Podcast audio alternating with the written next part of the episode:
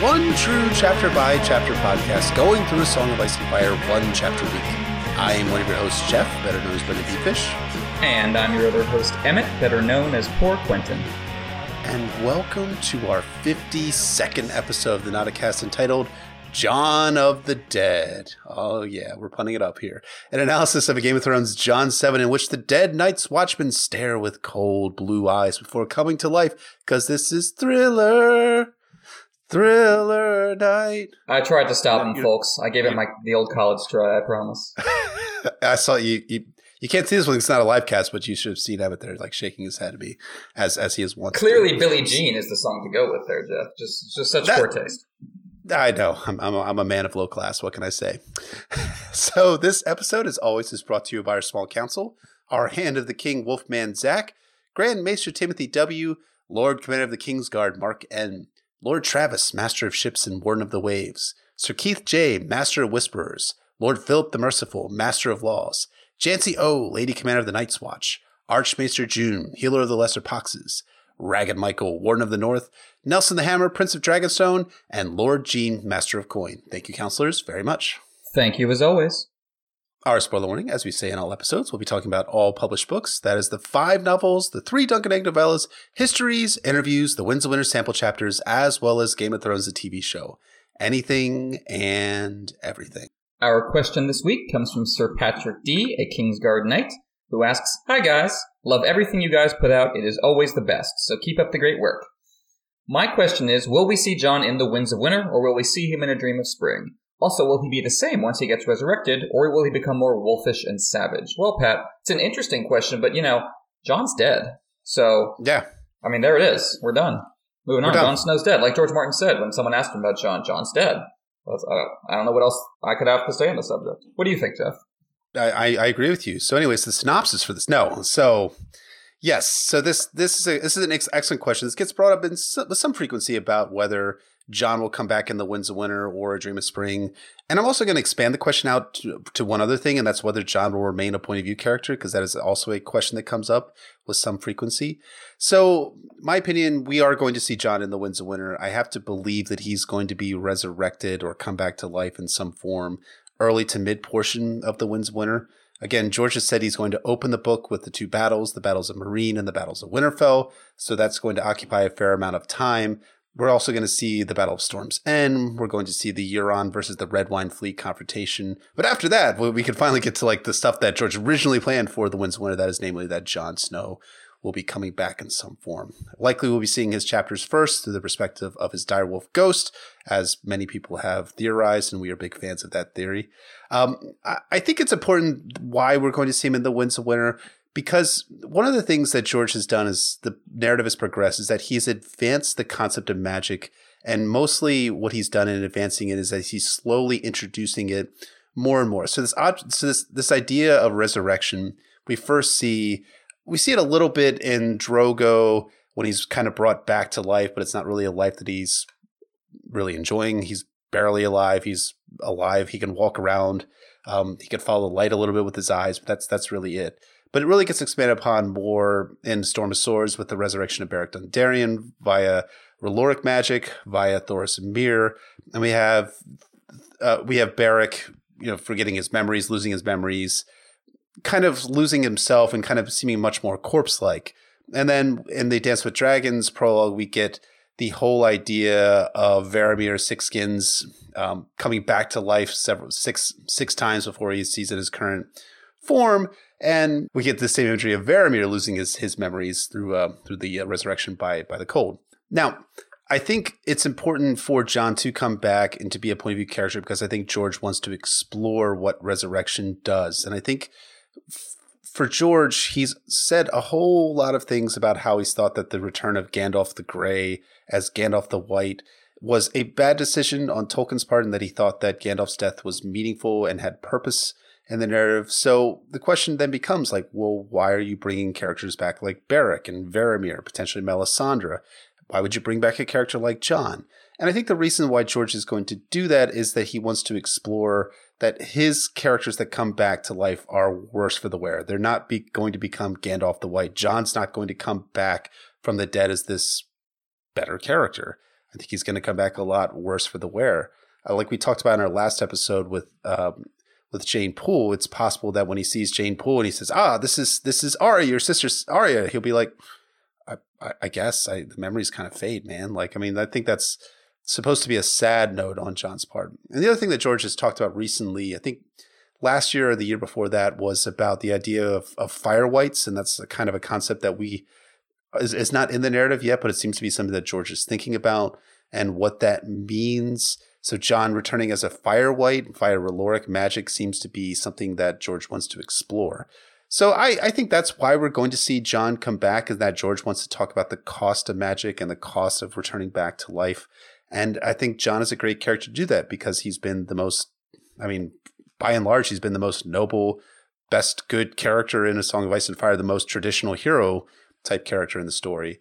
And to see him come back, worse for the wearer, acting much more wolfish and savage, like Patrick D points out, is going to be a really interesting touch on Martin's part that's going to really flesh out the narrative and flesh out the magical universe within A Song of Ice and Fire. Yeah, I agree with everything you were saying there for sure. I think John has to come back in the Winds of Winter. There's simply too much he has to accomplish, too many things he has yeah. to learn about, characters he has to reunite with, big political decisions to make boat sex to have. the Winds of Winter might be a little overstuffed because of this. I'm sure that's part of something George is wrestling with, as you say, featuring those battles he originally intended for a Dance with Dragons while still exploring these character arcs meant for the Winds of Winter. And I think we will see a ghost POV as part of that, but probably only briefly. I would imagine only one right. chapter. And agreed. I think he's going to come back changed and come back different. Not like a, a blank slate, but I think you're right. We definitely see preparation for that earlier in the text, especially Beric, someone with only the noblest of intentions, but who right. speaks to this kind of alienation from himself, this disassociation and feeling emptied out, like he has no memories of, of life before he was a fire wight. And I do think that emotionally, thematically sets the tone for what we're going to see with John. You know, I don't know if he's going to be going around growling and biting people, but he might feel like it. He might feel like he wants yeah. to, and that's going to be something he has to mentally deal with. And that's going to be an important part of John being a POV. As you say, Beric wasn't a POV. Catelyn stops being a POV, but she comes back from the dead. Varamir, we see it very briefly, him ascending to the second life. But I think John is where we're really going to see Martin exploring how that feels from the inside. And that's going to be really interesting to see and definitely push the magical plot forward, as you say. The second part of the question was about what Jon's going to be returning as. He can be more wolfish and savage. I think it's very much going to be in evidence here. And I do think there's a, as we often cite, one of our, our influences is Adam Feldman's Meereenese Blot, essays that he wrote back in 2013, in which he talked about what that's going to mean for John when he returns back. I think in his final essay from his Other Wars series, in which he talks about John's arc in A Dance with Dragons. And one of the things that Adam mentions in that final essay is that what's John going to be like, and like what are the decisions that he's going to make when he returns back? Is he going to be less concerned about the preservation of innocent life? Is he going to be more concerned about grabbing up political power as you know his vows of the Night's Watch are over and done with. And that's something that I'm very, very interested to explore in the Winds of Winter and to see what Jon is like because he ain't going to be the same guy that we saw him in A Dance with Dragons, attempting to bring the wildlings south of the wall, make the watch ready for the coming of the others. You know, our, our friend LML has talked about that Jon might resemble a character like Cold Hands. He might not have hunger. He might not have a need to sleep. And maybe that's all for the better for defending the realms of men against the threat of the others. At the same time, there's a huge cost to John that he's not going to be the same. Him coming back as like a cold hands slash Beric slash Varamir type character is going to have very much is going to have very strong uh, negative, in my opinion, consequences for John, and it's going to mean that he's going to be a different, worse character on the inside even as he does hopefully good for the realm and in fending off the invasion by the uh, by the others. I think John's motivations will stay largely the same, but his connection to humanity, the the one on one warmth, I think, is going to fade. You know, the the yeah. we saw between him and Sam earlier in this first book, his love for his family, connections to people like Satin and Tormund. I think that's the part of him that he's going to struggle to recapture. As you say, Arya's return, or, or not Arya, return as Jeyne Poole might prove to be an instigating moment in that regard. But I think that's that's what he's going to struggle with. I don't know if he's going to feel. I don't know if he's going to become malicious. but I do Right. think he's going to feel detached from humanity and confused about who and Hmm. what he is. And I think we're going to get a lot of great internal drama on that for our boy Johnny Snow. Yeah, I can totally agree with that. So thank you, Sir Patrick D, for the question. Excellent question. As we as the wins winner is definitely coming out next week. As always, we'll be on the lookout for that. And as you guys are listening to this episode here on this Monday, be aware that on our Patreon we'll be having we'll be releasing our next Patreon only episode entitled The Shadow of a Crown, an analysis of Jon Snow and young Griff, aka Aegon Targaryen, aka Aegon Blackfire, aka Aegon Brightfire, whatever you want to call him. Uh, but that's going to be a lot of fun. We're doing that again with Grant, aka Heathen King, which would be a, which would be a whole lot of fun. So check your Patreon feeds for that. And if you're not a patron yet, it will be available for all of our five dollar and above patrons at patreon.com forward slash Nauticast A S O I A F. Aegon 6 versus Aegon 7. Aegon Bowl. Aegon Bowl. Hell yeah, that's what we should have named. It. We should have called it Aegon Bowl. We always come up with the good funny titles after the serious titles. This is always our cross to bear here on the Nauticast. This is very, very true. So, this analysis is on A Game of Thrones John 7, and here is the synopsis for John of the Dead. At long last, Jon Snow's plot finally begins in A Game of Thrones.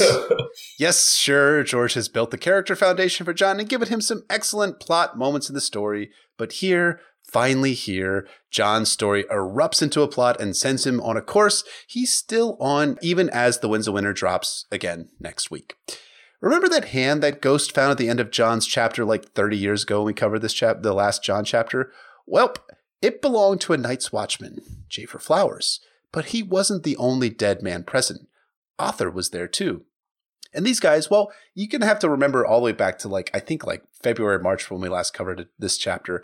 They were the guys that went with Benjen Stark north of the wall in his ranging, and the fact that these guys are now dead leaves John feeling numb inside as he thinks about his uncle. But about these guys, there's something very, very, very off about them. Their faces are pale white, their hands are black, and they stare at the sky with bright blue eyes. And there was the matter of the horses. The Garrons that LC Mormont and his men brought to the location of the bodies wouldn't go near these dead men. And the dogs were even worse. When they tried to get the dogs to take a scent from the hand that Ghost brought them, the dogs snarled and whimpered and pulled away from them. It is only a wood, John told himself, and they're only dead men. But is it only wood, and are they only dead men, John? We'll find out. As it happens, John had had a dream that night before where he was back in Winterfell wandering the castle looking for his father. And of course, because this is a John dream, he'd gone down into the crypts. But this time, he'd gone down farther than before. And in the depths, John saw the vaults opening and the dead kings coming out from their graves. John had very correctly awoken from that dream then, and he ended up walking the wall with ghosts that entire, the entire rest of the night, reassuring himself that it was only a dream. But was it? Was it only a dream? No, it wasn't. Back at the Dead Man the Haunted Forest, Samwell Tarly is there, but he's not enjoying the experience. He can't even look at the dead Man. When John tells him that he has to look and that he's Maester Aemon's eyes, Sam retorts that he's a coward. Well, okay, but there's a dozen rangers around, John reassures Sam. No one's gonna hurt you, pal. So Sam finally looks. John keeps his hand on Samwell's arm to ensure he doesn't flinch, and then Sam can't stop staring at that point. But enough on that for the moment. L.C. Mormont states that there were six men on the original ranging that Benjen Stark took, but there's only two dead men here. He turns to his he turns to Jaremy Rykker, one of his rangers, and asks, "Where are the other four? Well, how the fuck would Jaremy know? Well, our good LC ain't letting this one go. Two of our brothers butchered almost within sight of the wall, yet your rangers heard nothing, saw nothing. Is that what the Night's Watch has fallen to? Do we still sweep these woods?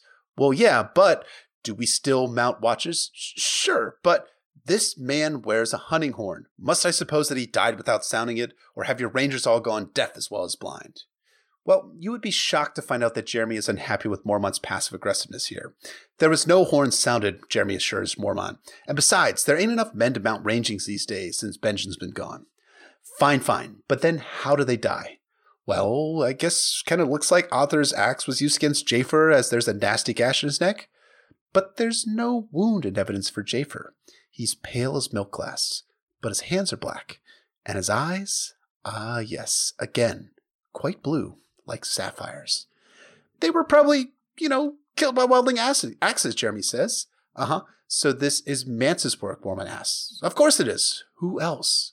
John could have told him. He knew, they all knew, yet no one would, yet no man of them would say the words. The others are only a story, a tale to make children shiver. If they ever lived at all, they are gone 8,000 years. And John wasn't some foolish boy listening to old Nan's stories anymore with Bran, Robin, Rickon, with Bran, Robin, Arya.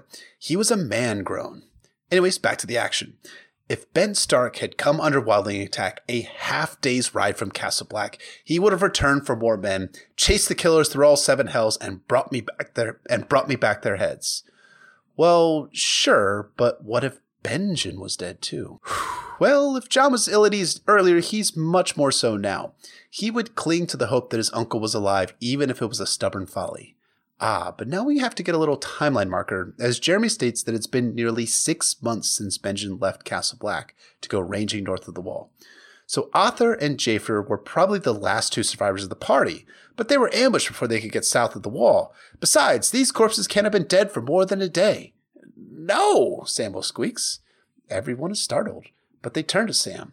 Jaremy gets all huffy and says he didn't ask for Sam's input, but John tells Jaremy but John tells Jaremy to shut the fuck up, and Mormont allows Sam to talk. Y- you could see where Ghost, you know, Jon's direwolf, you could see where he tore off that man's hand, and yet the stump hasn't bled. Look. Hot damn, Sam is right. The place where the hand was torn from Jafer was dry, crusty. If he'd only died a day before, the blood would still be flowing and the corpse would reek of death. But as our boy Dywen takes a sniff, you know, remember Dywen, one of our little fan faves, he says, Yeah, they don't smell great, but they don't smell like corpses either. Oh, and didn't these bros have brown eyes instead of these blue eyes staring out into nothing?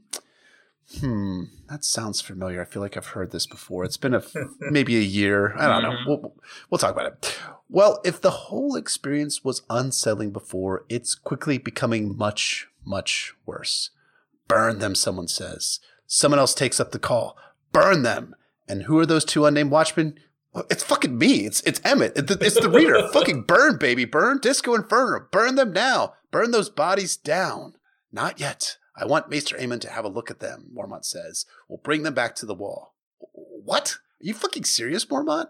Mission creep again this early? Man, I forgot about this. Oh, Mormont. Well, they try to strap the dead men onto the horses, but even the goddamn horses are like, burn them, you fucking morons. They refuse to bear the burden. So the Night's Watchmen end up cutting sticks and making makeshift sleds and dragging the dead men back.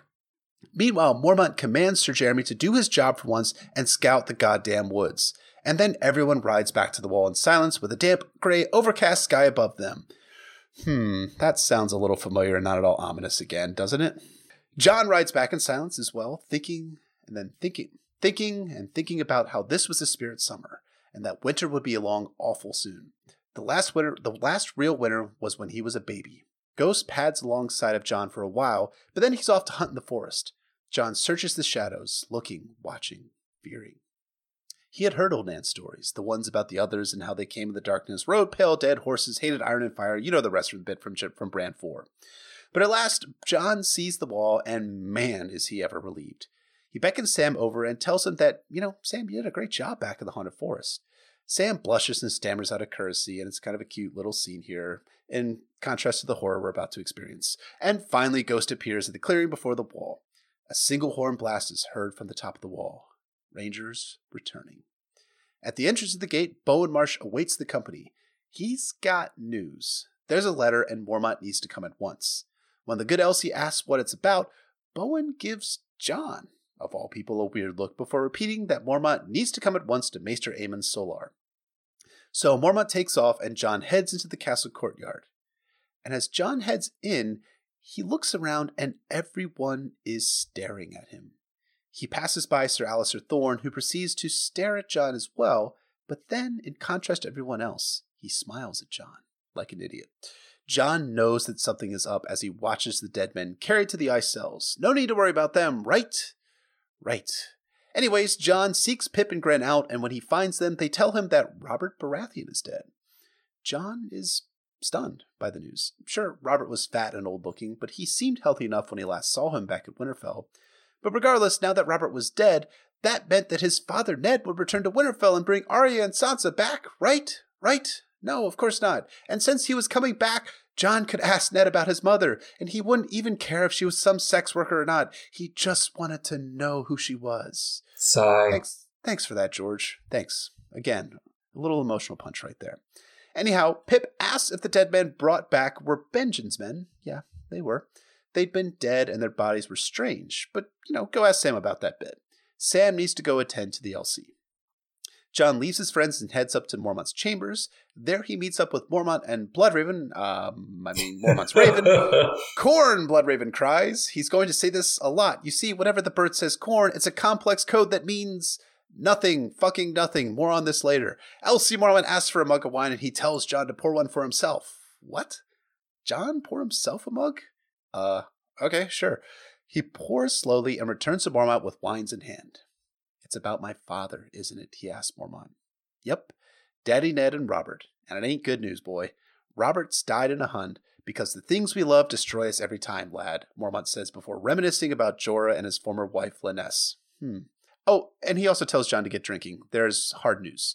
Ned's in jail, and he's in jail for treason. No, John says at once. That couldn't be. My father would never betray the king. Well, John's not wrong, give him that. You see, in John's mind, Ned would never dishonor himself. But then John stops the thought dead in its tracks. Uh, well, about the dishonor bit, there was that one time where he fathered a bastard. But what's to happen to Ned now? John asks. Well, Mormont doesn't know. But the LC knows a few members of the small council, Barristan and Pycelle primarily. Maybe he can write and get Ned to come take the black. That gets John thinking. Sure, it, it sucks that Ned is accused of treason, but maybe Ned could come here to the wall and redeem his honor even though it would be a monstrous injustice to steal Winterfell from Ned. But if it meant his life, and would it matter with Joffrey on the throne? Maybe, maybe not. It was probably in Cersei's hands, anyways. it's not. And speaking of women, it was a bad thing what your lady mother did in abducting Tyrion, as Lady Stark is not my mother, John reminded Mormont sharply. And then, to echo every idiot fanboy out there, John says that Catelyn is as much to blame for Ned's downfall as Cersei. Wrong, John. Bad, John. Don't say stuff like that. That's stupid and wrong and ugly. But John asks after both his sisters, Arya and Sansa. Interesting contrast to both Arya and Sansa's last two chapters, but they didn't think about the other. Correct, John. Good, John. You finally asked. Yes, you finally asking the right questions. Well, Pycelle didn't mention anything about Sansa and Arya in his letter, and then Mormont transitions. This could not have happened at a worse time. If ever the realm needed a strong king, there are dark days and cold nights ahead. I feel it in my bones. Do you, Mormont? Do you? Could your sense of foreboding have anything to do with bringing in wrong ass corpses with blue eyes and no stink of death on them? No? No? God damn it, Mormont. Fucking god damn it.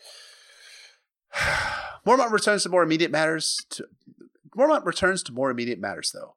John, I hope you're not thinking of doing anything stupid, boy.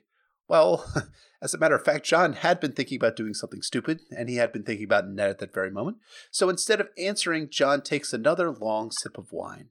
Mormont tells him to get lost, but remember something. Your duty is here now, John. Your old life ended when you took the black. Whatever they do in King's Landing is none of our concern. Hmm. The Night's Watch takes no part. I wonder, Emmett, is that going to be an enduring internal struggle for John throughout the rest of his arc? It's, nah. it's an open question. Nah. Probably a red just, herring. Probably a red herring. Yeah. Well, John doesn't remember leaving, but the next thing he knows, he's heading down the tower stairs, wondering how the fate of his father and sisters could be none of his concern. It's a fair question at the very least. And then a north wind starts blowing as the sun goes down. And boy, oh boy, love you, George, and that non-ominous, extremely subtle foreshadowing that you're going with here about what's going to what's about to happen and go down in this chapter. Whew. When he makes it back to his friends at the common hall for dinner, he knows that they know. Even Three Finger Hob, I think our first reference to Three Finger Hob, if I'm not mistaken, I could be wrong on that, gives John an extra portion of dinner. And as John listens to his brothers talk about how Ned is their father as much as his, interesting that little moment there, John realizes that these guys are as much his brothers as Robb, Bran, and Rickon. Uh, except for, you know, Alliser Thorne, who's all chortling it like an idiot about how John was not only a bastard, but a traitor's bastard. Yeah, fuck that guy. He ain't my bro, John thinks as he jumps up to his feet, dagger in hand. Pip tries to grab him, but John wrenches away and runs down the table, knife in hand, looking to put a stab right through Thorne's eyes. It was only when Sam jumped in the way, slowing John, and then Pip jumped on John's back, with Grenn grabbing John's arm and Toad wrenching the knife away from John's fingers, that Alliser's life was saved. Fortunately, unfortunately, open question. We fast forward to John in his sleeping cell. Mormont comes to visit, telling John that he told him not to do something so goddamn stupid. And to think I had such high hopes for you, Mormont says as he takes Jon as he takes Jon's knife and disarms him and confines him to quarters. A guard is placed outside his door to make certain he didn't perform further stupidity, and his friends can't visit him either. But thankfully, they do allow Ghost to stay in John's room, which, yeah, really good moment that. Alone with Ghost now, John tells Ghost that Ned ain't a traitor. John takes a seat on the floor and watches the candle on the table. The flame flickered and swayed. The shadows moved around him. The room seemed to grow darker, colder. Gather around, boys and girls. This just became a ghost story. John thinks he won't sleep, but he seemingly dozes off only to wake up to find Ghost standing on his hind legs at the door, pawing at it with a ferocity. Oh, and his fangs are bared in a silent snarl. Jon tries to reassure Ghost that it's only him, but then John realizes it's really, really cold now. And when did that happen? Ghost takes a step back from the door, and John realizes that the direwolf has left huge gashes in the door. So Ghost is going crazy. It's suddenly exceptionally cold and dark out. There's someone out there, isn't there? John whispers to Ghost. The direwolf braces backwards, fur rising on the back of his neck. Jon tries one last time to close his eyes and go back to sleep by reassuring himself that Ghost is just smelling the man who is posted at John's door. And to kind of further this reassurance, John gets up and starts creep creeping over to the door to make sure everything is all right. And of course, everything is not all right. John opens the door and finds that the guard is dead, his head twisted around. John is in shocked disbelief. Here? At LC Mormont's tower? I'm having a dream. I'm having a nightmare.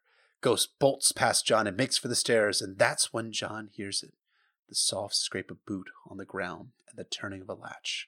And it's all coming from above, from Lord Mormont's chambers. A nightmare this may be, yet this was no dream. Jon notices that the guard still has a sword on. He grabs it and heads up the stairs with shadows swirling around him. Fortunately, Ghost is with John the whole way. Mormont's Raven shrieks as John enters the room, screaming, corn over and over again. John bursts into Mormont's room, sword in hand, and searches the darkness. Who's there? he calls out. And suddenly one of the shadows slides forward, and John looks horrified to see that it's a man in all black, cloaked, hooded, with eyes shining with an icy blue radiance. Ghost jumps the shape, and the wolf and wight go tumbling to the ground as Blood Raven shouts for corn. John moves towards the window, ripping down the curtains so that he could see better. Finally, he sees black hands tightening around Ghost's throat, and Jon doesn't have time to be afraid. He lunges forward, bringing his longsword down, chopping one of the hands off of the wight. But something was wrong. The sound was strange. The smell was so queer and cold that John almost gagged. Meanwhile, Ghost wriggled away from the other hand, and then the hooded man turned to John. John slashed with his long longsword his face, opening a wound in the man's face, and from nose to cheek to cheek. But those eyes, the eyes, the eyes, the eyes, like blue stars burning. And suddenly John looks and knows who this is. Othor, John thought, reeling back. Gods, he's dead. He's dead. I saw him dead. It gets worse because it has to. This is Song of Ice and Fire. John feels something in his ankle. It's that fucking arm he chopped off, crawling up his leg. John is horrified. He pries the arm off his leg and flips it away, but then Othor lunges at John. John tries to keep the wight at bay, but then Othor slams into John as Ghost eats away at the hand on the floor. Jon falls backwards, and the fall takes his breath away. And he loses his sword. When John tries to scream, Othor shoves his fingers into John's mouth and down his throat. John is choking as ice fingers reach farther and farther down his throat. Othor's face is up against John's with frost in his blue, blue eyes. John tries everything he can to keep from dying. He bites, he punches, but it's only when Ghost jumps Othor that the weight that the weight gives way and John can breathe again.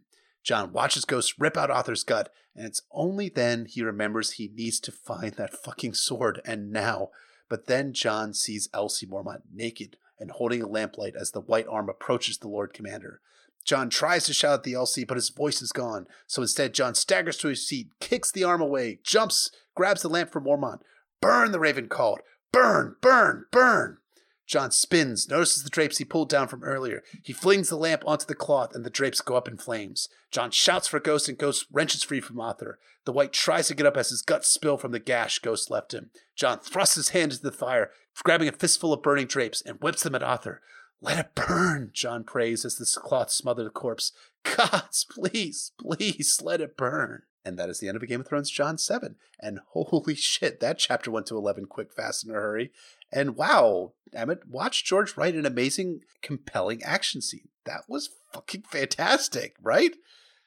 Hell yeah. After such a Herculean synopsis on your part, sir, I should come in with some brilliant, sterling analysis. But to be honest, my first reaction to this chapter isn't analytical at all. It's just, hooray, zombies! Zombies! The zombies are here, guys. The zombies are here for dinner. I, uh, I love a good zombie attack more than any other monster archetype, in fact which may help explain my love for this series because it's full of zombies of various forms, as we were touching on earlier. and I'll, I'll get more into my love for the genre and I, how it, I think it relates to the scene a little later in the episode. But just generally, the sense of dread and wrongness you get with the Living Dead is like nothing else because they're both the most human and the least human of monsters. Hmm. Most human in that they are recognizably human beings who were very right. recently walking and talking and among us, but also the least because the humanity has just been pulled out of them and so even yeah. while like a, a werewolf or a vampire might not physically resemble a human as much as a zombie does, they tend to have more human personalities, whereas with the zombie you just get this void, and that's what's so frightening about it. It's like the biological equivalent of the uncanny valley in robotics. Yeah. Is how I think about it. But Jon 7 has to be more than just a jump scare, of course. It has to be an effective and memorable reintroduction of the overarching magical plot, because mm-hmm. that's been missing in action since Bran's fever dream, as King's Landing politics took center stage in this first book. So really what allows this chapter to accomplish that task is above all its precise structure. Yeah, you're right about that. Like this chapter, when I was reviewing and reading it, it is very much a Song of Ice and Fire and or a Game of Thrones in kind of three act microcosm. Oh yeah. You know, you know, the first act is very similar to the prologue with, you know, something not being right about these dead men. The dead men have moved camp, as Waymar Royce tells uh, tells his two subordinates yes. there. And the second act, where Jon returns back to the wall, is kind of very similar to like the King's Landing plot, and that suddenly you forget about the dead men. They're kind of escorted away off screen and off stage, so that Jon refocuses his attention to what's going on in King's Landing and the politics of the realm. And Jon forgets about the dead men as word of his father's arrest sends Jon to action against Sir Alliser Thorne. And the third and final act is recognizing, oh yeah, the politics of the realm are important, all that, but it's like Mormont says at the end of Jon's final Game of Thrones chapter when dead men come hunting in the night, do you think it matters who sits the Iron Throne? Not, not really, right? That's a great point. I think you can absolutely see how the structure of this chapter is meant to stand in for the series as a whole, and it on a smaller level, it just works so well as an example of an author writing himself out of a hole. Because I think coming back to this chapter, I could feel the author sitting down to him and saying to himself, "Okay, how do I preserve the surprise here? How do I make right. the zombie attack shocking to the reader? Because in order to do that, he's running up several hills at once. Because the reader has already seen the zombification process at work with Waymar Royce in the prologue. We've already seen that the others can bring back dead people, and you know, with the blue eyes and the, the instinct to choke and kill. We've already seen that.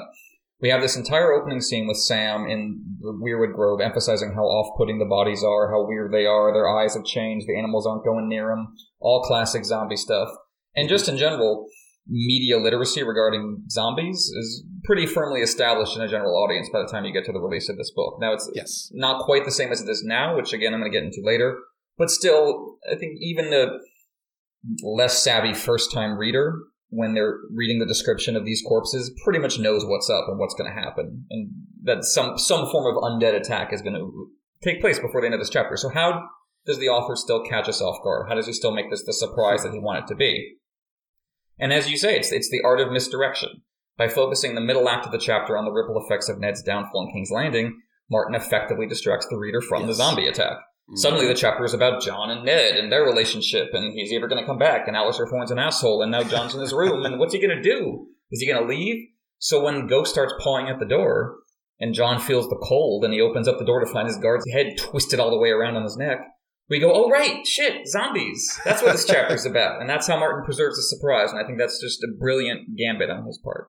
I mean, I, I remember watching Game of Thrones season one because I watched season one before I read the books, and completely forgetting about the, the the dead Night's Watchmen that they had brought back to the wall when Jon jumps Sir Alliser Thorne in the in the common hall there, and and you have that whole line where where Mormont is is chastising him for being an idiot and stuff like that. That stuff like makes me made me as a as a viewer at the time go like, yeah, okay, that's that's cool and all like that, kind of like pushing that whole plot that was introduced at the start of this chapter and the start of the scene from Game of Thrones season one out of my head before it comes roaring back in with the with the entry of the of the whites and the entry of the zombie attack there. And I think it's extremely effective. I think it's extremely effective for a number of reasons, which we'll get into in this, this chapter analysis. But I think the one I want to emphasize here is that it does a fantastic job of showing us that one, magic is real, and also showing us that it's potent, violent, and visceral. I mean, like the whole attack, everything about that, like you could feel George's writing just kind of coming really into focus here with him emphasizing the body horror, the terrible uh, fate that befell the guard that was in front of Jon's tower, the crawling hand. Like these are things that are very visceral that just stay with you for days after you read this chapter initially. Absolutely. That's the benefit of the structure is it emphasizes the the jarring interruption, the way it seems to come out of nowhere, and we have to be reminded right. again that that's what the chapter is about. It's it's Martin breaking the tone on purpose so he can reintroduce the tone later, and I think that's it's a perfect way of structuring this attack. But before any of that, Martin takes his time establishing everything wrong about Jafer and Othor's bodies, and this is it's very useful exposition in terms of how the whites work. It's very creepy especially at that moment when they notice their eyes have changed, and then they all just stand around silently absorbing that information, realizing they have no way to contextualize that or explain that. Mm-hmm. I love that they don't identify which rangers say we should burn the bodies. It's just uh, two of them. Just it's like the collective unconsciousness of the Night's Watch whispering, "Oh, we definitely need to burn these bodies. We definitely uh-huh. need to uh-huh. get rid of them." Beyond the exposition, this is a, a very important character moment for Samwell Tarly. This is the beginning of his Night's Watch. He's just taken his vows, and now he has to transcend his fears. And it's crucial that what he's afraid of here is not just the bodies. He's afraid of the men around him. He's afraid yeah. of the uh, the Rangers because they are stern, gruff military men like his abusive father. Mm-hmm. And this is consistently a thing with Sam when he has to deal with Stannis, when he has to deal with Marwyn the Mage briefly. He kind of stammers and, and freezes up because he's just flashing back to his time with Randyll, and he has to overcome that here, and he does a great job of it. He puts his unique skills to work spotting things that no one else will and, and getting yeah. gaining in confidence as he goes along and he interweaves them with the observations of older brothers like Dywen. So you get this great total mix where by the time Sam is done pointing out everything disturbing about the blood and the flesh and etc., we're we're somehow both grossed out, but mm-hmm. also very proud of our boy. It's like, yeah. oh, this is this is spooky, creepy, but we're extremely proud that Sam was able to point it out, and you get that great moment where L.C. Mormont, who has his blind spots, but is a, a good-hearted leader on the whole, calls yes. out Sam and praises him for it, which is really great to see that the Night's Watch operating, you know, for a split second like it's supposed to. You know, I think is really fun about this chapter too is that George subtly calls back to the first, our first introduction to Jon Snow from Bran's first chapter, where they're at the execution of Garrett out there. And one of the things that happens in that chapter, if you guys remember, is that Bran is there at his first execution and he's standing by Jon and Jon tells him not to look away. And here we get that same sort of thematic throughput again for Jon, where Jon tells Sam, Sam, you have to look, man. Like you got to look, you got to see what's going on here. And the fact that Sam is able to look results in a, a greater intrinsic and institutional knowledge uh, gaining on the part of the Night's Watch that they're able to understand that hey, there there's something more wrong about these guys simply that they have black hands and blue eyes. Like they were moved here. They were not. They didn't die a day ago. They've been dead for a long, long time. Or even if they weren't dead for a long, long time, there's something very, very strange about these guys. Yep. And then, as you say, the political plot rears its head once more, and uh, this dovetails so beautifully with Jon taking his Night's Watch vows and accepting his place in the Black Brotherhood because now here's a temptation from his old life. And yep. suddenly he's not a brother among brothers. Suddenly he's the bastard of Winterfell again. Suddenly everyone's looking and pointing and whispering about him because of that old life that he just symbolically at least gave up. And I think this is important to have that moment right after the King's Landing chapters, right after Eddard 14, Arya 4, and Sansa 4. It, it mm-hmm. links these far-flung scenes at one level just in terms of time and space. You get geographic cohesiveness by having these different storylines comment on each other. But it also allows Ned's downfall and the secrets he's keeping to directly impact Jon's arc. So you get this this thematic cohesiveness where you know the the fall from grace in the King's Landing plot is affecting the fall from grace in Castle Black, and you have most members of Jon's new family, most members of the Night's Watch, trying to comfort him in this moment. Mormont is sure. being gruff but kind to him. Donal Noye says something nice in passing. His friends are trying to help uh, with that sweet line from Sam about Ned being his father too, which is an interesting inversion of the traditional conception of the Night's Watch, where you're giving up your old family, but Sam is saying, no, it works in reverse. Now your old family is my family too, because we're brothers, yeah. which is very sweet. So there's, and you get this moment when when Jon is, is hearing all of them say their nice things and hearing all of them be be good friends with each other, and he thinks to himself, well, maybe maybe this is my home. Maybe I can give up Winterfell, despite what I've just heard about what's going on with my dad. And he thinks they are my brothers as much as Robb and Bran and Rickon, but he's so close right. to, to putting it behind him. And then that's when Alliser Thorne steps in. And Alliser Thorne is the only member of the Night's Watch who is not kind to Jon about this, who wants to pry open his two cells and loves that tension. Just because he hates Jon and wants to be mean to him. Like, there's a real hypocrisy with Alliser Thorne, who fought for Aerys Targaryen to the end, pretending he cares about treason to Robert Baratheon, whose whose regime sent him to the wall. He's just doing it to get at Jon. And yeah. it works. Like immediately in that instant, Jon drops his self conception as a member of the Night's Watch, and he's a Stark of Winterfell again. So Alliser Thorne is, is not his brother, but his enemy. So he, he leaps at him with the dagger. And again, he was he was so close to saying, LC is right. It's it's not my business. But when Alliser Thorne laughs at him, he just can't cling to that. Again, it's a super strong character moment for Jon, and that it's not unbelievable that Jon would react the way that he does. Uh, I mean, you he's just learned that his father, who he believes is his father, is in prison for treason. He's not sure about the fates of Arya and Sansa, Arya, who he is the closest to of all of his alleged half siblings. That's really hard on Jon, but Jon kind of mans up. Kind of he, it's kind of the same thing where you see him slowly realizing throughout his arc in a Game of Thrones, like, okay, well, I'm not, I'm with these guys. I was noble born. I was, I was trained as as a swordsman in Winterfell but I have to train these guys too because they didn't come, have that same background. Like he's maturing that way, and then we see him when he is named as a steward instead of a ranger. He's like he finally accepts that after Sam talks with him. It's like okay, I could see what they're doing here, and I need to like give up my life and my desires and wants for the good of the realm. And then here you have the same sort of thematic thing going on where Jon's like, okay, I need to like give my family up essentially for dead at this point because this is my new family here. But right at that moment where Jon is at his most tender emotionally, Alliser just tries to like jab a little knife in him and Jon nearly jabs a little knife in Alliser right back at him, an actual physical knife in this case for exactly. Jon. That's a great comparison. Yep. Yeah, it's it's really uh I mean it's it's fantastic work on on George's part writing it, but it's, I mean it's very much a because it's very much a Jon emotional character beat that we're going to see a lot where Jon has this where Jon has this really interesting dynamic going on in his character where yes, he's a member of the Night's Watch, but he's still very much tied to Winterfell. And, you know, we do see that kind of tying in Winterfell where he has that dream about the crypts again at the start of this chapter. Like, that's supposed to set our understanding for Jon that, yes, he's a member of the Night's Watch, but he also is a member of House Stark. He feels a kinship to his family as well as he should, as well as normal. And you know, something that continues throughout the Song of Ice and Fire is he or isn't he a part of the Wildlings or part of the Night's Watch? Is he at, in a Dance with Dragons when Samwell when Maester Aemon tries to present the letter to Jon, the paper shield, so to speak, we talked about in Eddard 14, to write to to the Lannisters down in King's Landing that they're not taking any parts, that Stannis is only here to help them, and that's all that's really going on in their relationship, but it's not.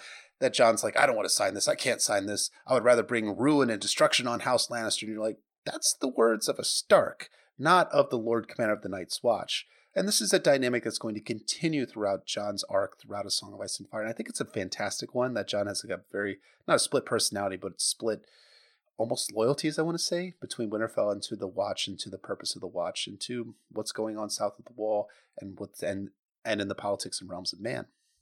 His identity struggle is not as blatant as those of Arya and Sansa, whose chapter titles literally change to reflect how their identities is, being kind of put through the ringer. But right. yeah, Jon's identity arc is, is no less strong for being a little more subtle. And uh, it's you brought up the dream of the crypts, and it's interesting that Jon thinks about that as he's thinking about the dead men, and that's Martin kind of drawing this link between the zombies and the the metaphorical zombies of, of Winterfell. And right. I think that's something he he hammers on over and over in the series that for him the the Walking Dead are in part a metaphor for the spirits we carry with us, the ghosts we carry Sure. with us everywhere, as Dora says. Our memories, the people we've lost, the mistakes we've made.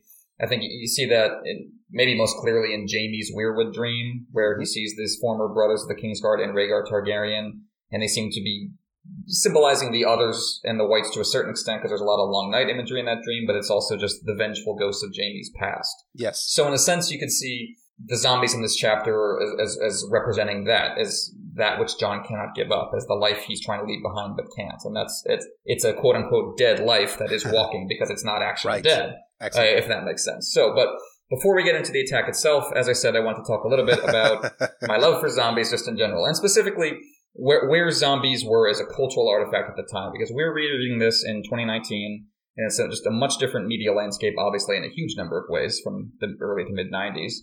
But one of them is the positioning of zombies and monsters in general.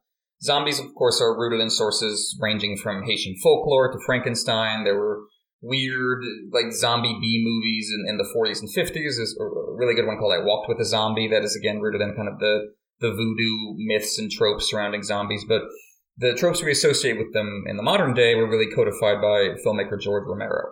First with Night of the Living Dead in 1968. That's the black and white one, the they're coming to get you, Barbara one. they're in the, it's a few people in the house and they're boarding up the windows and it's you know there's some parts of it that have aged better than others, but it's still overall a genuinely spooky, unsettling film, and it was very influential in its scenario. Like the the few people in the house, the swarm, uh, obviously set up for a lot of zombie stories, but in terms of tone, the real influential movie was the one Romero made a decade later, his follow-up, Dawn of the Dead, which is the one where they're in the shopping mall it's the one with you know all the mannequins and like uh, the people having fantasies about just living in the mall post-apocalyptic. And it's a much more goofy slapsticky cynical more cynical than suspenseful kind of movie. And Yeah. that's the tone that prevailed in the wave of zombie movies that followed. Part of the home video wave of the 80s when you get the vhs and people going out to rent movies you get a lot of goofy schlocky zombie movies. You get uh, not strictly zombie but sam raimi's evil dead movies are very much in that tone Peter Jackson, before he took us to Middle Earth, made this great zombie movie Dead Alive, which is just full of crazy gore and like a lot of what zombie, a lot of what zombie stories as a genre were, was more about the, the craftsmanship and the storytelling. Like, how can we get this gag to work? What kind of makeup are we going to use? How are we going to make this head explode? The Right. story and the mood is kind of an afterthought. I think it's important to remember that Martin is writing a Game of Thrones in that context. He's writing Yes. it before Resident Evil and 28 Days Later. He's writing it before Zack Snyder's much less gag-oriented remake of Dawn of the Dead. And of course, he's writing it before The Walking Dead was the biggest thing on television. Hmm. In other words, zombies weren't generally scary in 90s pop culture. Like a lot of horror tropes in the 90s, they were kind of a joke. The 90s is the decade of Scream and Scary Movie. the 90s is the decade where Bart Simpson raises zombies from the dead using a list of spooky words, including Walmart. Like that's how seriously pop culture took zombies in the 1990s. And it's a different time now. So I think we got to try to, as much as we can, put ourselves back in the mid 90s and recognize that rating a zombie attack, as Martin does here, as a straightforward Night of the Living Dead esque creep show, as opposed to a more Dawn of the Dead cynical goof fest, especially in the context of high fantasy, this was relatively rare.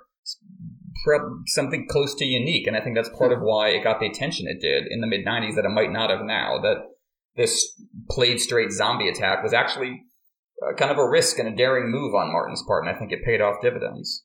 I think you're right about that. And I do have a question for you as as the zombie expert here on on this Hardly, podcast. but Well, I, I more of an expert than me because my my only exposure to to zombies is 28 Days Later, 28 Weeks Later, Walking Dead, both the comics, the graphic novel, and the, uh, Oh, the show for the first season, first two seasons. Then I just gave up after the show. After that, good call. Ah, yes. But the uh, the comic is excellent. If you guys have not read it yet, Sure. how much? So uh, my question for you is: How much do you think that George's depiction of whites and of zombies from a Game of Thrones on into Clash and Storm had an influence on the type of zombie movies that we saw in the 2000s, the Resident Evils, the 28 Days Later, the Walking Dead? Do you think there's any sort of cultural throughput, if I, and I keep using the word throughput, I just like the word, cultural throughput between what George is writing in 19, in the early 90s that gets published in 1996 that has an impact on later on the kind of kind of cultural zeitgeist that kind of forms around zombies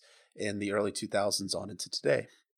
Yeah, that's an excellent question. I don't know of any explicit links of people saying they were influenced by uh, by this or Storm of Swords, the zombie attack there, but I think you can see it filtered through a general post 9/11 rise of aggression and kind of alienation and discomfort in genre movies. We were talking before we started recording about Lindsay Ellis's recent video on Independence Day versus War of the Worlds, Spielberg's War of the Worlds, and how how those two reflect changes in what an audience, a mass audience, was looking for from a disaster alien movie, yeah. alien invasion movie in the mid '90s versus the mid aughts. And I think, I think Martin may have been a little ahead of his time in that regard. That interesting to a certain extent, what he was doing with zombies feels more like what people did with genre fiction in the aughts than what they did with did in the '90s.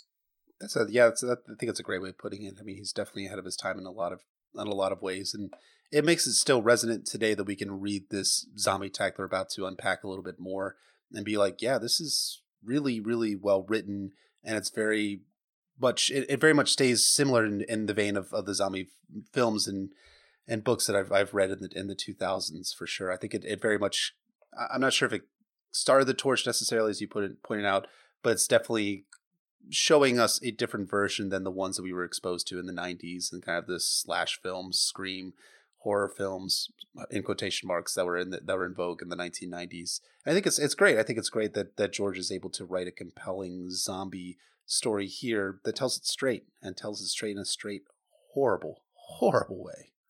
And as you're saying, he achieves that by by care, very carefully structuring his reveals and and subverting your expectations. Like I think about a Clash of Kings when we we see the Shadow Baby in Renly's tent. Right. We've already seen it at work before we see it again Understorms then when Melisandre births the, the second one, but the second one is still so horrifying because we didn't see her birth the first one. We had no idea how it came into existence. So there's this extra layer added. So Martin's always thinking about how do I keep this fresh? How do I keep this this novel and memorable? And uh, I think he really achieves a nightmarish quality in this particular zombie attack by fixating on the the unnatural details, the things that seem not just violent and scary but wrong, hmm. like the guard's head turned around and how Jon like takes a minute to realize, wait, what what it is I'm looking at here? Oh, his head is all the way around. That's why it's both his back and his head. Like that's just so unnerving that it took Jon a second to realize what it even is. Or like you have the the contradiction of the white being described as a shadow in the shadows, which you know visually is just jarring and off-putting. And of course, then there's the quote icy blue radiance of the eyes that have been already noted as being all wrong. And Jon has this, this description of them as being like bright blue stars, which uh, puts me in mind of uh, Stephen King's It, because that's how the, the eyes of the, the titular beast, the the clown monster in It, is has, has bright blue stars for eyes. Again, it, this is the this is kind of scene is, is difficult to analyze much because it's just a, it's just you say it's tense, it's it's action, it's it's wonderful, it keeps you on the edge of your seat. But in terms of the larger themes, Jon is facing some really primal questions that the others in white others in whites bring out of our characters. What do you do against an enemy that will not stop coming? That has no concept of mercy, that can even lose limbs with impunity. I mean, Martin does give a nod to the goofier, schlockier side of zombie fiction with that wriggling arm that keeps going after it's cut off. But that's just to emphasize how unstoppable an enemy this is and how this is not like, you know, Starkmen fighting Lannistermen at the Tower of the Hand. This is something entirely different, a whole different ballgame. And so you need magical allies to help. I mean, Ghost jumps to the rescue here, uh, just like Drogon does at the House of the Undying to save Dany. And given that Ghost is connected repeatedly to the old gods, potentially to Bloodraven himself, it suggests that what we're seeing here is a microcosm of the ongoing struggle between the children and the Green Seers versus the others. That Ghost and the Ghost and the wight are kind of representing these two sides, and Jon has to has to choose, has to take part, and, and he does to to to the detriment of his hand, but that only shows how far he's willing to go. Oh man, I, I've forgotten that after this chapter we get Jon constantly flexing his hand for the rest of his Song of Ice and Fire because of he, he burns his hand when he reaches in and grabs the the massive burning cloth and tosses it at at Othor. I think it's it's real. I think you make a fantastic point about connecting this with Drogon at the House of the Undying because how does Drogon actually end up saving Daenerys? But through fire, right? He ends yep, up yep. burning the Undying at the House of the Undying, and that's the way that Dany is able to get out of that tower and get into back into uh, more normalcy as opposed to this kind of freaky, awful dream sequence. And this, and it's kind of interesting too that in the House of the Undying, it's very much a tripping, nightmarish dream sequence. And here, Jon uh, explicitly calls this a nightmare, a, waking nightmare, so to speak, in the in this chapter here. So we get that a lot of interesting connections between these two scenes, between the House of the Undying and Drogon rescuing Dany, and with Ghost and Jon, You know, Jon using fire to rescue Mormont essentially from being killed by the zombie. I think it's it's it's all fascinating stuff that Martin does with the zombie attack, and I think I don't know if you guys could tell when when I was doing the the chapter synopsis, like it, you can just kind of like kind of take off your analysis hat as Emmett did as soon as we were done, and just kind of just soak in the moment because it is so it's well written, but it's also like very very exciting. Like, and I think that's it's good on, on George's part that he makes a scene like that so exciting. He doesn't kind of subvert it and make it kind of this kind of peter out or anything like that. Like he ends it. I mean, the chapter essentially ends on a cliffhanger with Jon praying that the fire is going to work. And you know, so the, the other thing too. Sorry to, to go back to one more point about the magical elements saving Jon here. We also have Mormont's Raven, who is then yep. screaming "burn, burn, burn" against the against against Othor, and you're like, that's a little odd, right? You know, the the, the Raven was just saying corn. He's just corn, corn, corn. Now he's saying burn, burn, burn. It seems like a little bit of a jump as if he's being controlled by someone. That's someone being Blood Raven, of course, as we will probably not talk about here. We will talk about some future Jon chapter for sure. The, the visceral imagery has the impact it does, though, as we've been saying, because the structure is so perfect, because Martin knows exactly how to build up to it and disorient you and misdirect you. So you're just, you're primed to just take it in and just soak it in, as you say. He'll do the same thing with the much larger White Attack of the Fist of the First Men, where you get that cliffhanger ending in the prologue when Chet hears the third horn, declaring that the others are coming. And then in a Jon chapter, we see what's left of the fist, like all the pink snow and the dead horses. And yeah. only then do we get Sam's chapter describing the full extent of things. So he, it's just that masterful structure where he, you know, he, he, he builds on everything so beautifully. And speaking of building on things so beautifully, I think that uh, that takes us into our foreshadowing and groundwork section for this episode. Yes. So building into as, as into Jon's arc, this is Jon's call it third temptation away from the Night's Watch. Something that is actually going to be sticking with Jon throughout the rest of his Game of Thrones arc as he takes his little midnight ride in his final chapter in a Game of Thrones, where he is has this will he, won't he stick around with the Night's Watch, and this is part of it as well because Mormont says, You're not thinking of doing something stupid, Jon, are you? after he reveals that Ned Stark has been arrested for treason. And then again at the end of A Game of Thrones, he finds out that Ned is dead and Robb is marching south with his army and Jon wants to join them. So Jon's will he won't he leave the Night's Watch is just something that we're going to keep notice of because it's something that's going to animate Jon's arc throughout game, clash, storm, dance, and on into the Winds Winter. We'll, pro- we'll probably see its final climax there where Jon finally, finally leaves the Night's Watch yeah, we're going to see in Jon 8 and 9 the way this particular struggle is a microcosm of the larger political versus magical struggle. That essentially Jon is picking sides in these two wars, the the War of Five Kings versus the Battle for the Dawn. He's he's feeling that pull in either direction. You can definitely see that established in this chapter, and then discussed at length over the, the course of the next two chapters. Yes. So a classic trope in zombie fiction is that animals freak out around the bodies before they rise or can sense the zombies coming or like as with a lot of natural disasters in both fiction and real life just the animals know first before the people do and that's right. that's a sign so we see that here with the animals other than ghost going nuts around the zombified bodies and that's going to be repeated when we get to the prologue of the storm of swords as the opening of that prologue the very beginning of the book is chet's dog refusing to hunt this this bear whose tracks Chet has found. And of course, that's because that bear is undead and it's going to is going to be coming for the fist of the first men at the end of that chapter. So I think you can see Martin uh, relying on that trope very explicitly in this chapter, and then with that knowledge in our minds, kind of slipping it into the prologue of the Storm of Swords. Yeah, it's it's it's a fun trope, and it's it's. I'm glad that George decided to utilize it in a Song of Ice and Fire. I, I think whenever the animals start acting nuts we're supposed to assume that something bad is supposed to happen. You know, mm-hmm. we don't not just see it with something like the the whites. We also see it with the dogs going nuts, with Ramsay coming in to Dance with Dragons and stuff like that. So I, I always enjoy that the animals having this kind of greater sense of danger, so to speak, is is, is a really good is a really good uh, way that George kind of plays with this. And kind of like uh, similarly, when we're talking about the whites and, and the dead men here, we get our first mention of putting the dead men in the ice cells you know, in this case, it's just cold storage so that Aemon can review the bodies and kind of examine them. But in A Dance with Dragons, Jon puts two of the dead wildlings that he finds at the Weirwood Grove from Jon's also seventh chapter from A Dance with Dragons, and he hopes that they're going to rise from the dead. So Jon has this conversation with the Night's Watch High Command, and one of them says, Whites are monstrous, unnatural creatures, abominations before the eyes of gods. You you cannot mean to try and talk with them. And then Jon says, Monsters they may be, but they were men before they died. How much remains? The one I slew was intent on killing Lord Commander Mormont. Plainly he remembered who he was and where to find him. My lord father used to tell me that a man must know his enemies. We understand little of these wights and less about the others. We need to learn. So uh, the, Jon has a understandable point. I mean, it's freaking the Night's Watch out because why wouldn't freak the Night's Watch out to have dead men rising in, in the ice cells there? Jon's hoping to try and talk with these guys. And what's going to happen when the dead men wake up in the Winds of Winter? Will they talk to Jon? maybe?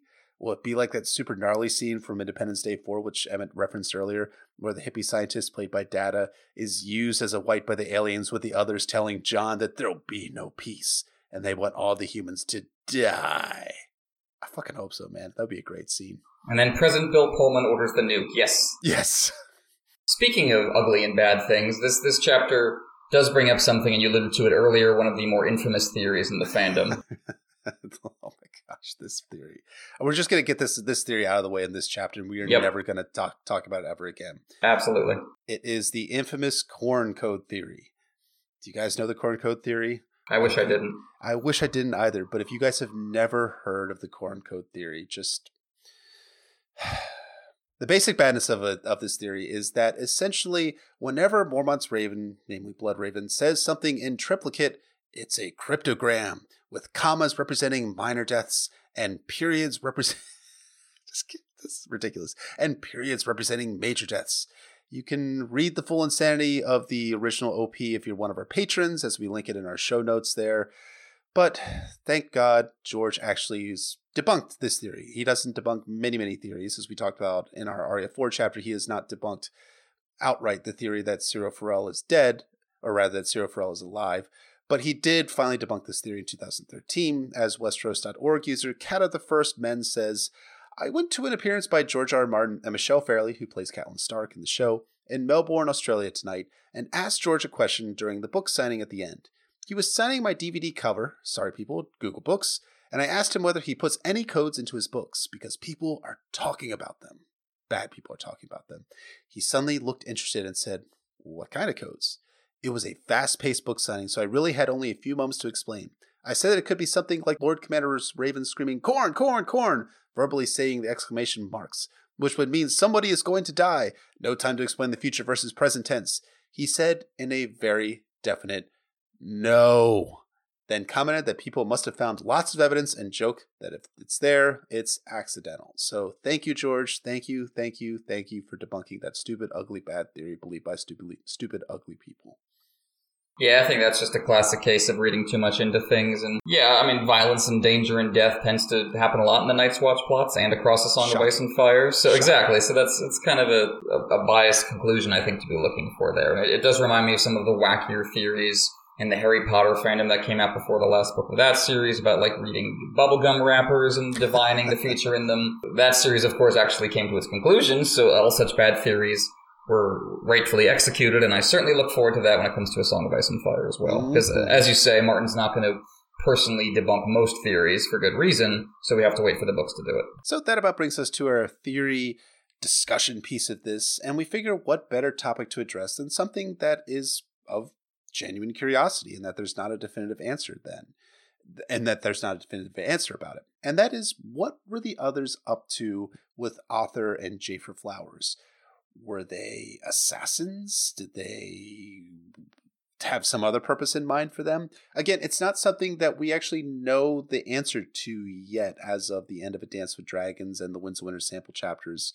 But it is a open mystery, but I think there's some good ideas that Emmett has written down here that can kind of unpack a little bit what's going on with the others, what they're planning, what they're plotting with regards to these two wights, and how they interact with the main plot in north and south of the wall. I think you can see clearly that the others are going after the Night's Watch command structure here, that the Wights go for LC Mormont and the First Ranger Jaremy Rykker.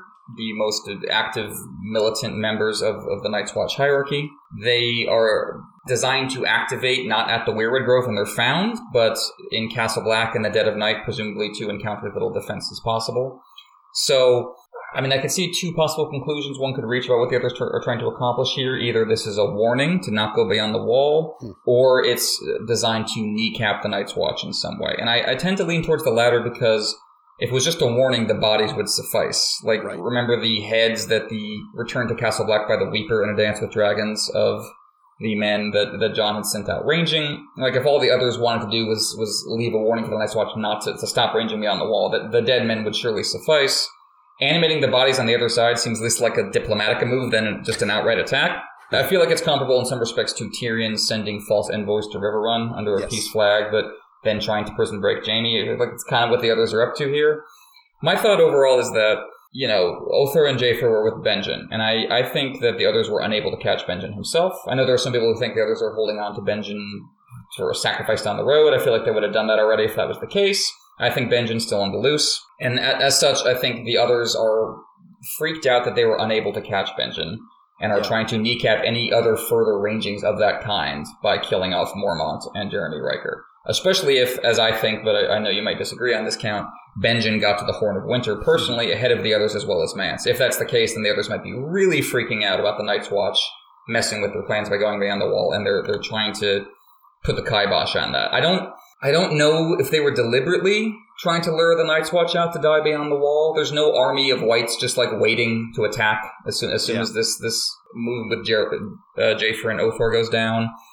I, I, think they attacked at the fist specifically because the horn was there more than to, to wipe out the Night's Watch. So one thing I was thinking while reading this chapter is that this might be one of your classic George R. R. Martin unintended consequences. That this invasion, this great ranging by Jeor Mormont was sparked by an attempt by the others to head it off. Just like how Robert's attempt to assassinate Daenerys and Viserys to avoid a Dothraki invasion of Westeros ends up inspiring Drogo hmm. to launch that invasion a couple chapters from now. Yeah, I think that's. I, I pretty much agree with that, except for the Benjen piece, which we'll talk about when we get to a Clash of Kings, because that's definitely going to be an interesting, perhaps a patron only episode, because that's worth uh, un- unpacking a bit more. But yeah, I, I definitely agree that the this was an attack, an attempt to kind of chop off the head of the snake on the others, so to speak, with killing off the two members of the Night's Watch who are the most senior guys after Benjen Stark, Mormont, and Jaremy Rykker. I think that what we're seeing here is the others attempting to, like you say, kneecap the Night's Watch in order to prevent them from being as effective as they are gathering all of their wights and attacking Mance Rayder's party.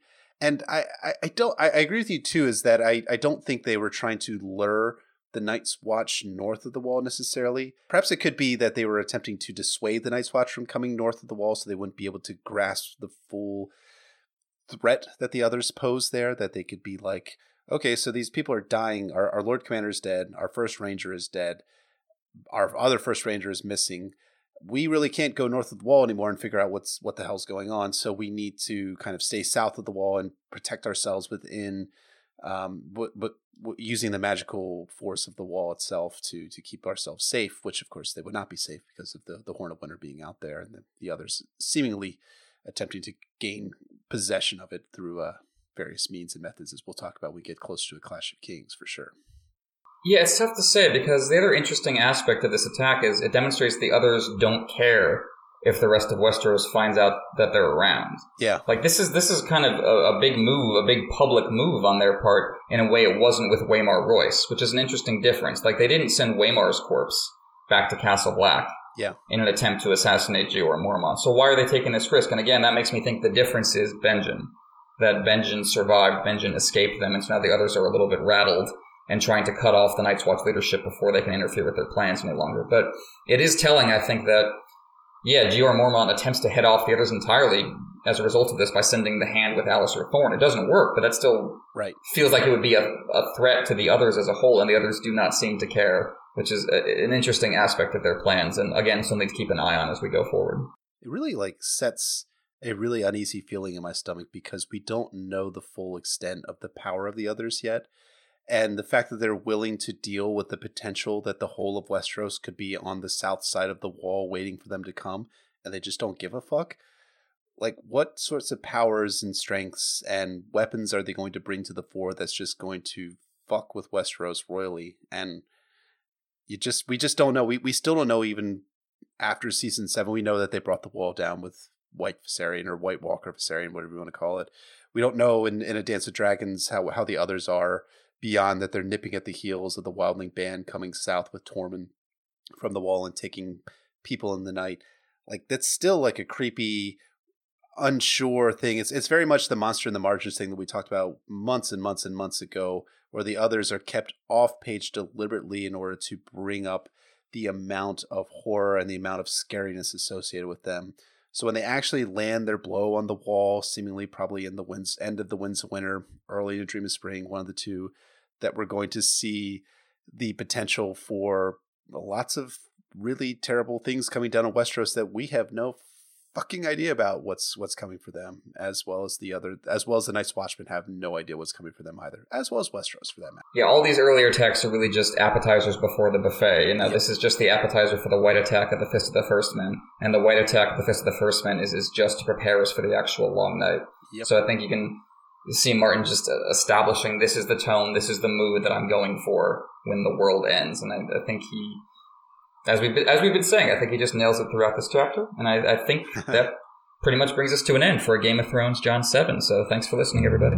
Yeah, thanks so much for listening. Hope you guys have enjoyed this chapter analysis and review. As always, please rate and review us on iTunes, Google Play, SoundCloud, Podbean, Acast everywhere and anywhere you can find your podcast. It's also available on Patreon too. We, we do release this episode on our Patreon account at patreon.com forward slash Nauticast ASOF, where you can find our bonus episodes, like our one upcoming within a few days here about young Griff and Jon Snow and their comparisons, our Shadow of the Crown series, as well as our 12 other. There is 12 other Patreon only episodes at this point, which are available for all $5 above patrons there. So check us out at patreon.com forward slash Nauticast ASOF. On social media, you can find us at NauticastASOIAF on Twitter. You can also hit us up at NauticastASOIAF at gmail.com. Personally, you can find me at PoorQuentyn or at poorquentyn.tumblr.com. And you can find me at BryndenBFish on Twitter, BryndenBFish on Reddit, and my website is warsandpoliticsoficeandfire.wordpress.com. So, join us next time as Robb Stark calls the banners and marches the wrong way, but off to war in a Game of Thrones Bran 6, which is going to be a very finally read the chapter for the first time in like four years, and I'm psyched to talk about it next week with you, sir. For sure. It's been a long time since we had a Bran chapter, and this is a really critical one because we get to meet the Army of the North, people we will be spending a lot of time with in various capacities over the next couple of books as Robb leads them into battle, splits them up, leads them into their next battle, and I think Martin does a great job of establishing them both as individuals and as a group. So we'll have plenty of good military stuff to talk about there to, to make your heart happy, just as the zombies made my heart happy this week. Oh man, it's gonna be awesome. Excellent. It's gonna be Can't wait. So we will see you guys next week.